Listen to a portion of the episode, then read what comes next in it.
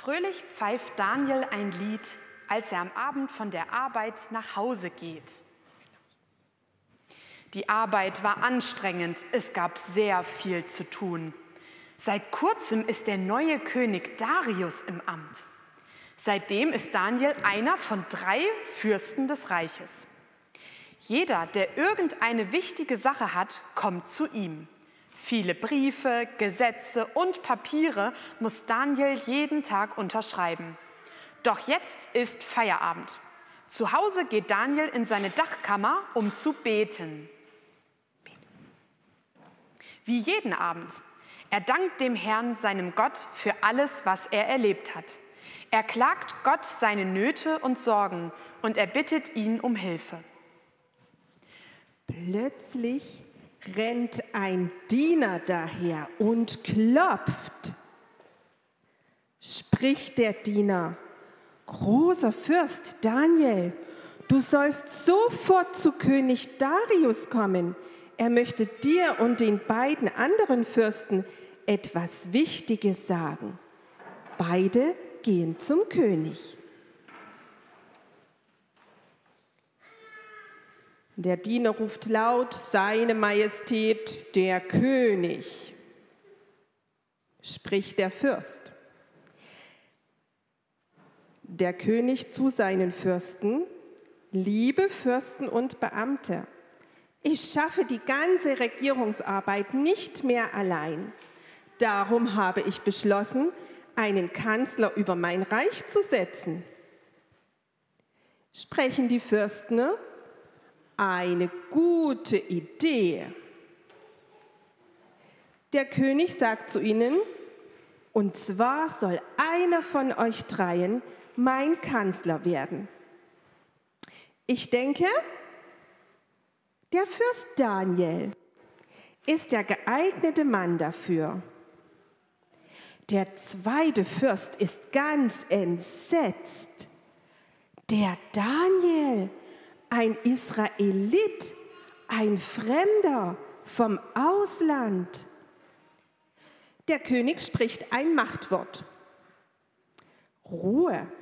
Daniel ist der klügste und der fähigste Mann für dieses Amt und deshalb wird er auch mein Kanzler. Der König und Daniel gehen.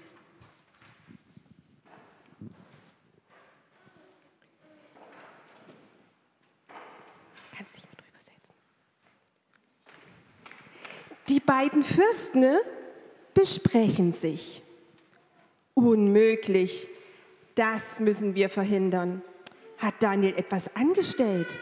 irgendwen mal betrogen, etwas gestohlen. Stimmt, er muss weg. Bloß wie? Ich habe eine Idee. Komm, wir gehen zum König.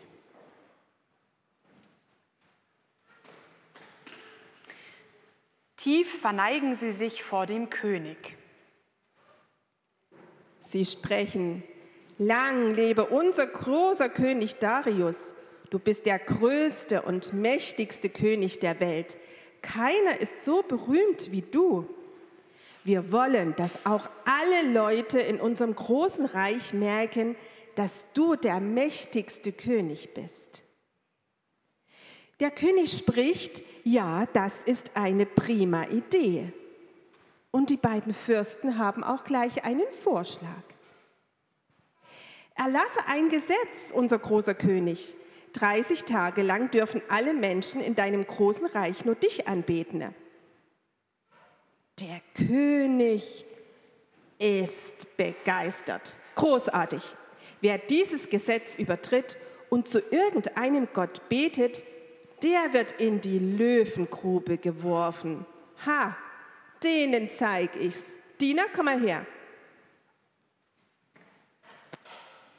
Zu Diensten, mein König, spricht er. Schnell, spricht der König, ich diktiere. Der König gebietet, 30 Tage lang müssen alle Menschen mich anbeten. Wer sich nicht daran hält, wird in die Löwengrube geworfen. Lass das Gesetz sofort im ganzen Land verbreiten. ein Gesetz der Perser und Meder. Niemand kann es auflösen. Noch schnell eine Unterschrift. Damit ist das neue Gesetz in Kraft. Zufrieden gehen die Fürsten heim. Zufrieden gehen die Fürsten nach Hause. Daniel erfährt davon. Daniel steht auf und kommt aus seiner Kammer. Die haben es auf mich abgesehen. Die wollen, dass ich nicht mehr zu meinem Gott bete. Was soll ich denn nur tun? Daniel ist sehr traurig. Er hat Angst und er geht nach Hause. Wird er sich an das neue Gesetz des Königs halten? Nein. Daniel kniet nieder und betet zu seinem Gott. Wie jeden Tag, er klagt ihm sein Leid und bittet ihn um Hilfe. Danach ist er froh. Doch schon klopft es an seine Haustür. Soldaten kommen und verhaften ihn. Er wird vor den König geschleppt. Aber inzwischen hat der König seinen Fehler erkannt. Er spricht zu Daniel. Daniel, du aber dich brauche ich am meisten. Ah, jetzt musst du in die Löwengrube. Wie dumm war ich. Nur dein Gott kann dir noch helfen. Dein Gott, auf den du immer vertraust. Hm, Soldat, bring ihn zur Löwengrube. Der Soldat führt ihn ab. Der Soldat wirft Daniel zu den Löwen. Er denkt sich, ha, nun wird der kluge Daniel von den Löwen gefressen. Aber Daniel weiß, warte nur, mein Gott wird mich nicht im Stich lassen. Der König ist niedergeschlagen und traurig. Das hat er nicht gewollt. Es wird Nacht, finstere Nacht. Unruhig geht er in seinem Palast auf und ab. Er steht auf und geht umher. Er kann nicht schlafen. Am nächsten Morgen verlässt er seinen Palast und eilt zur Löwengrube. Schon von weitem ruft er. Daniel, Daniel, lebst du noch? Hat dein Gott dich retten können? Stille, keine Antwort. Der König rennt schneller und ruft lauter. Daniel, Daniel, Lebst du noch? Hat dein Gott dich retten können? Spricht Daniel. König Darius, ich lebe. Ich lebe. Der König, dem fällt ein Stein vom Herzen. Gott sei Dank. Daniels Gott ist der große König, ein lebendiger Gott, der ewig bleibt mein ganzes Volk soll es wissen und ihm vertrauen. Liebe Kinder, liebe Eltern, liebe Gemeinde, Daniel hat es geschafft. Er hat den Löwen besiegt. Das ist ein ganz schön wahres Wunder, denn welcher Mensch kann schon gegen einen Löwen bestehen? Ganz recht, niemand. Und so hätte der König ihn doch ehren müssen, denn solch ein Held muss gebührend gefeiert werden.